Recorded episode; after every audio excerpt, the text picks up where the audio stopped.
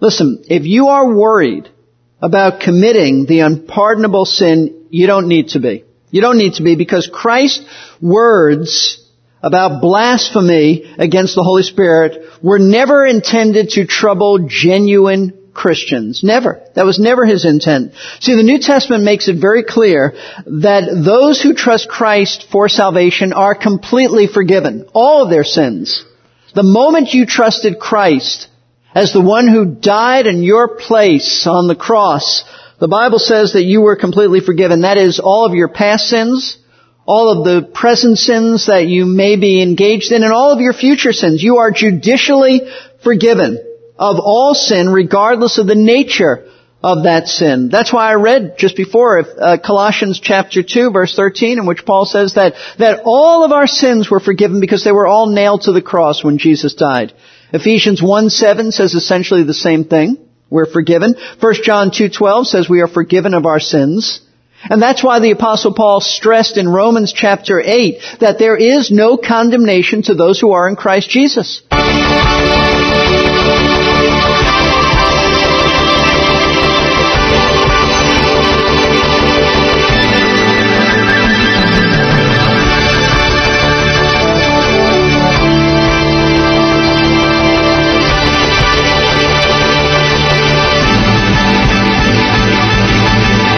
Welcome to the Verse by Verse radio broadcast with our teacher, Pastor Steve Kreloff of Lakeside Community Chapel in Clearwater, Florida. Today we're beginning another series which will be taken from Matthew chapter 12. The phrase words have meaning has been said by some fairly famous people.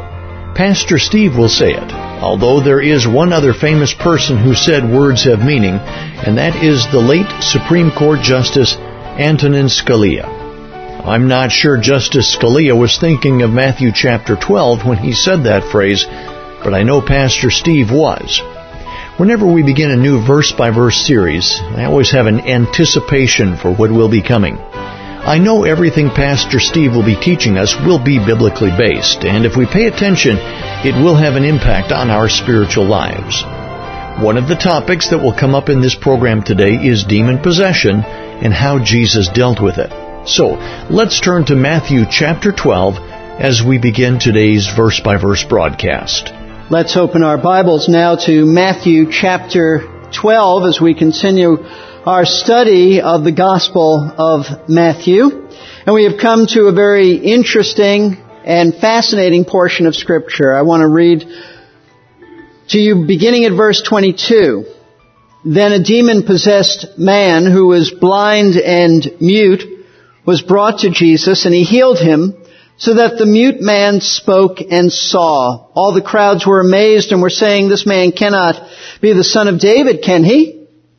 But when the Pharisees heard this, they said, this man casts out demons only by Beelzebul, the ruler of the demons. And knowing their thoughts, Jesus said to them, any kingdom divided against itself is laid waste and any city or house divided against itself will not stand. If Satan casts out Satan, he is divided against himself. How then will his kingdom stand? If I by Beelzebul cast out demons, by whom do your sons cast them out? For this reason, they'll be your judges. But if I cast out demons by the Spirit of God, then the kingdom of God has come upon you. Or how can anyone enter the strong man's house and carry off his property unless he first binds the strong man, and then he'll plunder his house? He who is not with me is against me, and he who does not gather with me scatters. Therefore I say to you, any sin and blasphemy shall be forgiven people, but blasphemy against the Holy Spirit shall not be forgiven. Whoever speaks a word against the Son of Man, it shall be forgiven him, but whoever speaks against the Holy Spirit, it shall not be forgiven him, either in this age or in the age to come. Now, this passage of scripture contains some of the most terrifying words ever spoken by Jesus. And the specific words that I'm referring to, I think you already know, are those found in verses 31 and 32 in which Jesus said, that the sin of blasphemy or blaspheming, which means to speak against the Holy Spirit, he said it will never be forgiven. Never be forgiven. He said, whoever speaks against the Holy Spirit will not be forgiven either in this age or in the age to come.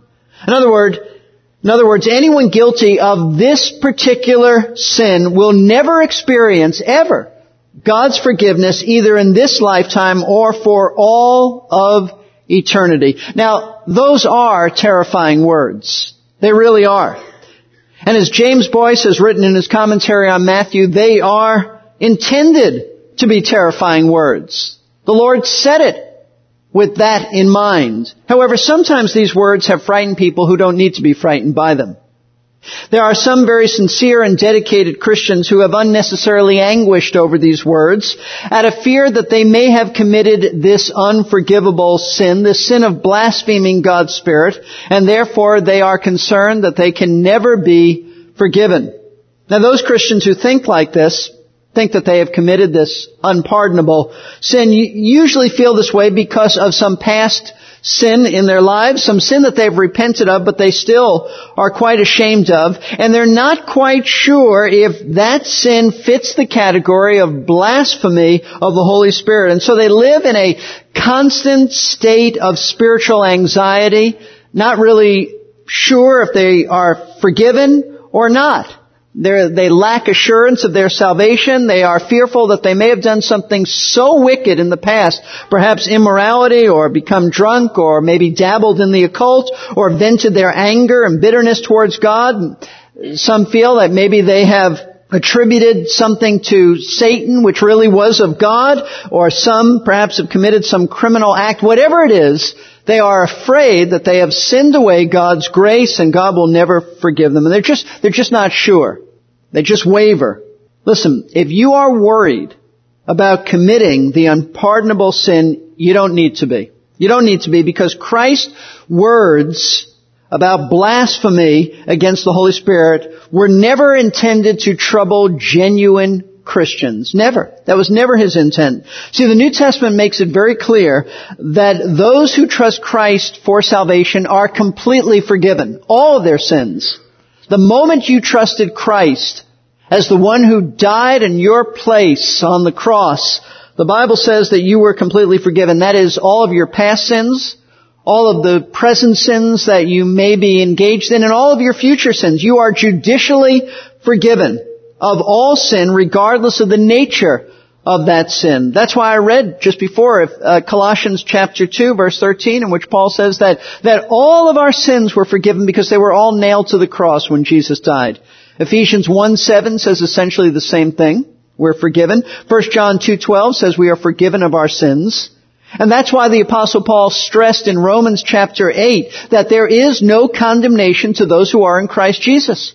We need never fear ever being condemned for any sin because Christ has paid for all. You see, the issue here is the sufficiency of the atoning work of Jesus Christ. If we believe that His work on the cross was sufficient, then we need never fear that there's a sin that will not be forgiven. So if you're a believer in Christ and have agonized over feeling that you may have committed a sin that's so terrible that it cannot be forgiven, then take heart.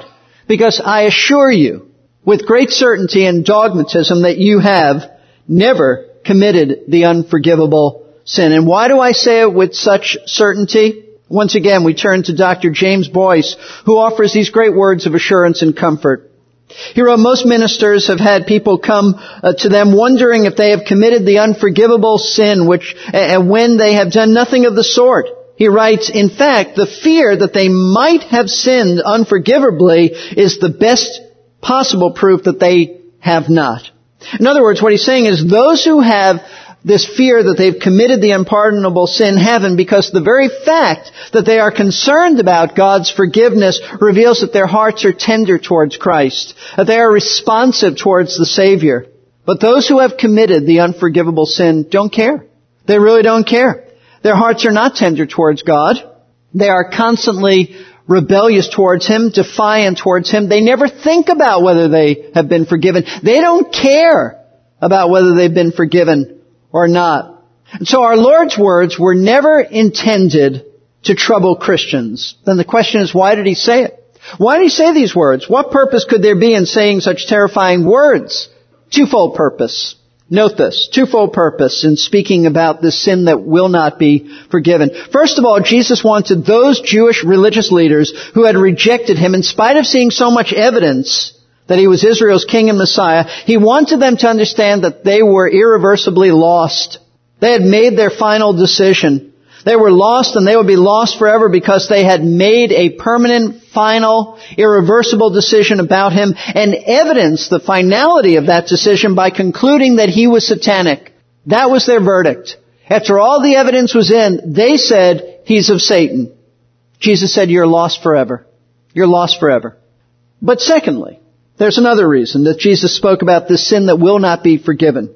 In addition, in addition to wanting those religious leaders to understand about the permanency of their lost spiritual estate, the Lord also wanted the words about the unpardonable sin to serve as a strong warning to those who had also witnessed his kingly power, but as yet were undecided about him. They had not made a decision. They had not, they had not concluded whether he was the Messiah or not. And he is urging them to repent and believe on him before it's too late, before they become like the Pharisees.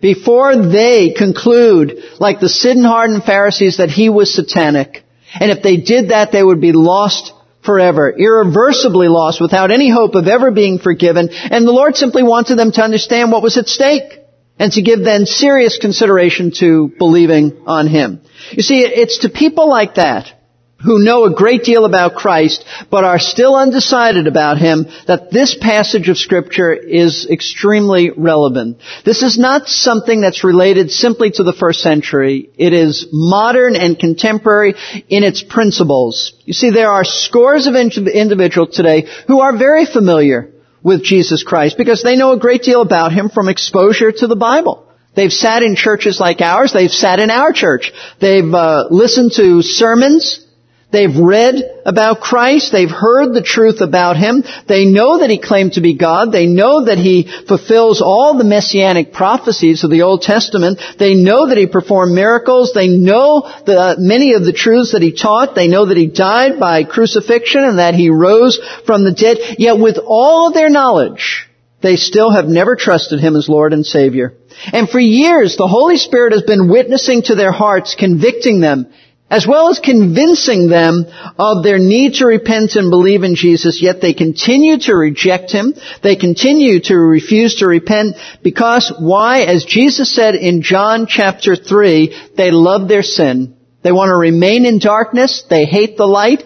They don't come to the light and He is the light lest their deeds would be exposed. The issue is not Him, it's their sin. And it's to this type of person one who has been enlightened by the Holy Spirit to the point where they cannot deny the validity of the truth about Christ, yet they continue to reject Him, that person, Jesus says, is in great danger of reaching a point in their life where they could make a final and permanent conclusion to never trust Christ, and then they would be lost forever. To people like that, this passage is most relevant. This is the kind of person who has been exposed to Christ. Understand that. They are enlightened by the Holy Spirit. They need nothing more to convince them of who Jesus is. But they have never been converted. These words should be frightening. They should be terrified by his words about not being forgiven because we're talking about forever. Jesus said, in this lifetime and forever. In the life to come. Meaning it's permanent. No opportunity to ever change that. Now, having said all this, we need to understand that the passage before us in Matthew chapter 12 is not simply about the blasphemy of the Holy Spirit. It's not simply about being unforgiven, the unpardonable sin.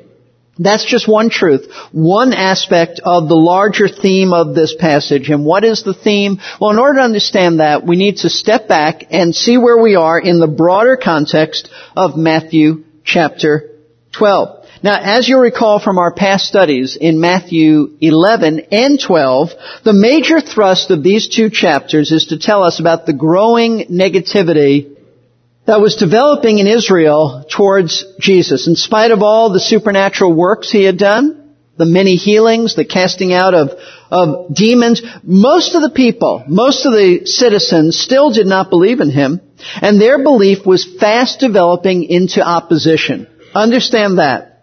First, Matthew tells us this by opening the chapter and revealing a very unusual incident in which John the Baptist, great man that he was, slipped into some doubt concerning whether Jesus was Messiah or not. Now this was not unbelief and it was not hostile opposition. Nevertheless, it was still a negative reaction and so, and so Matthew includes it here.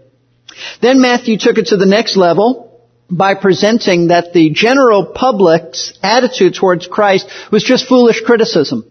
They said he's a drunkard. They said he's gluttonous. There, nothing Jesus said or did pleased the people. They, they just had a bent against him.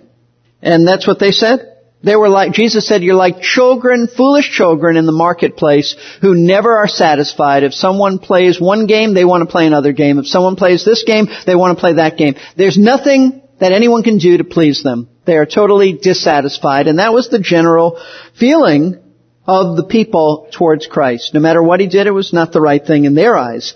Next, Matthew reveals that, that the residents of three cities in Galilee who had had the most exposure to Christ's miracles were simply indifferent towards them apathetic. They, they really didn't care and thus they did not repent. Now as Matthew moves into chapter 12, he reveals that this rising opposition towards Jesus on the part of the, the common people had now grown into a full-scale rejection of him by the Jewish religious leaders, specifically the Pharisees, who were so hostile towards him that in chapter 12 verse 14, they make a conclusion that this rabbi from Galilee has to die. He has to die. They have to come up with some way to eliminate him.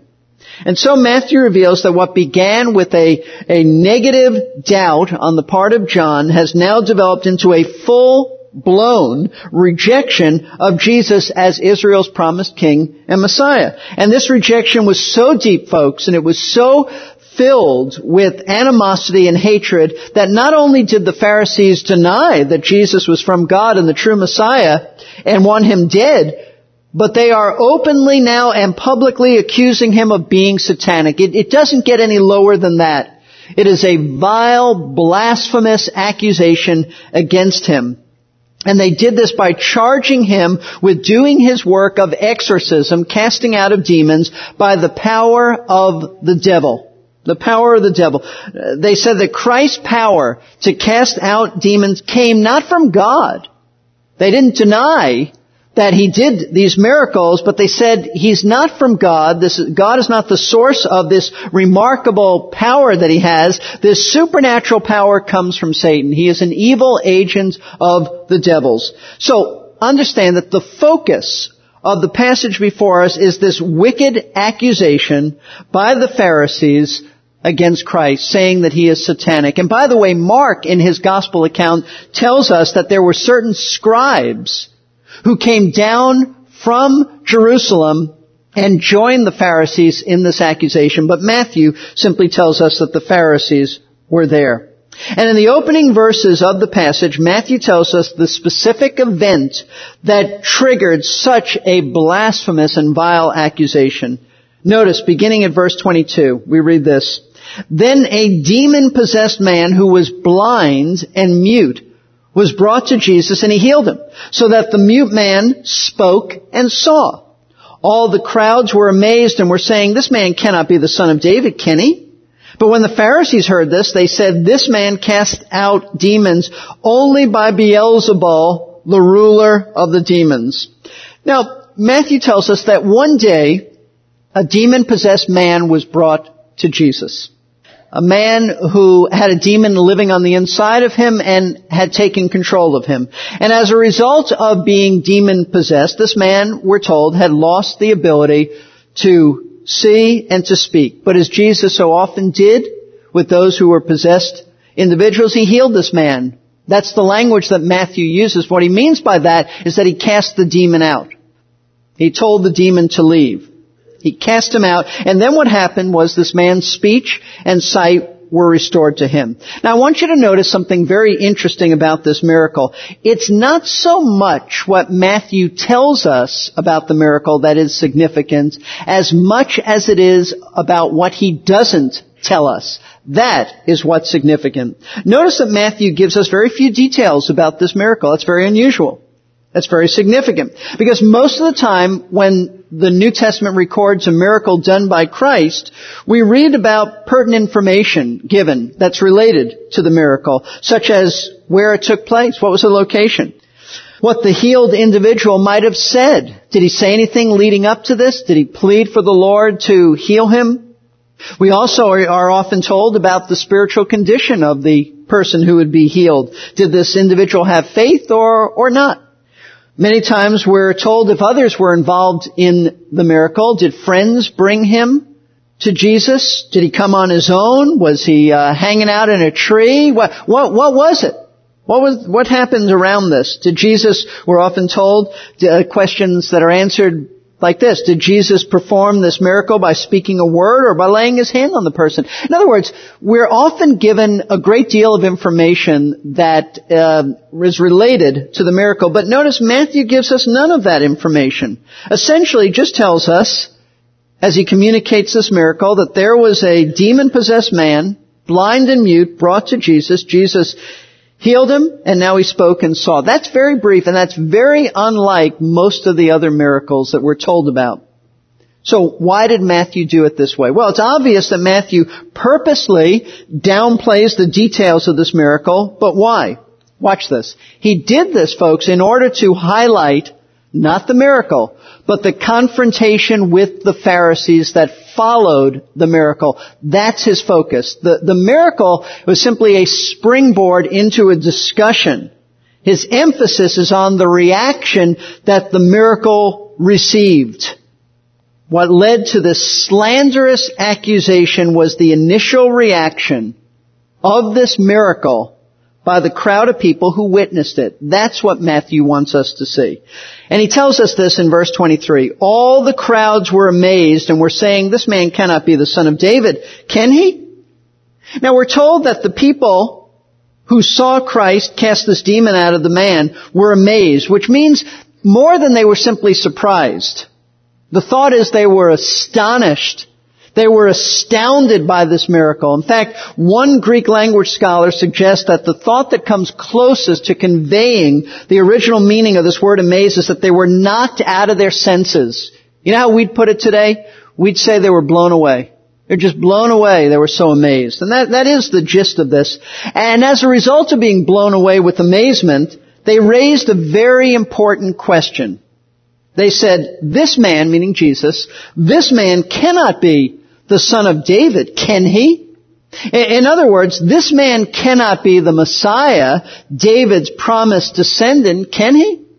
Now you wouldn't necessarily pick this up in the original text, but the way this question comes out and is worded in the original Greek text suggests that the people were skeptical concerning Jesus being the Messiah. Although they thought it was possible that he could be the Messiah, they really expected a negative answer to this question. That is very clear from the Greek text. So the gist of their thinking would, would be something like this. We can see with our own eyes that Jesus has done this miracle. But he can't possibly be the Messiah, can he? He's so different than what we expected the Messiah to be like. Yet he did this miracle like the Messiah would do. Can this man possibly be the son of David? Whenever you have read Matthew chapter 12, were you amazed by the fact that Jesus cast the demon out of the man? I have to say I haven't been amazed. I was thinking about that though as Pastor Steve wrapped up our verse by verse program today. I think one reason I haven't been amazed is that I don't think I've ever seen a demon possessed person. Another factor is that the people there more than likely would have known the man who was demon possessed, so the immediate change would have been amazing. I think it is interesting too that Matthew's goal was to highlight what the Pharisees said about this healing. They slandered the creator of the universe. We're going to continue with this confrontation between Jesus and the Pharisees in our next verse by verse program, so please make sure you can join us then. Also, don't forget about the Verse by Verse podcast. It's available at versebyverseradio.org. That's versebyverseradio.org.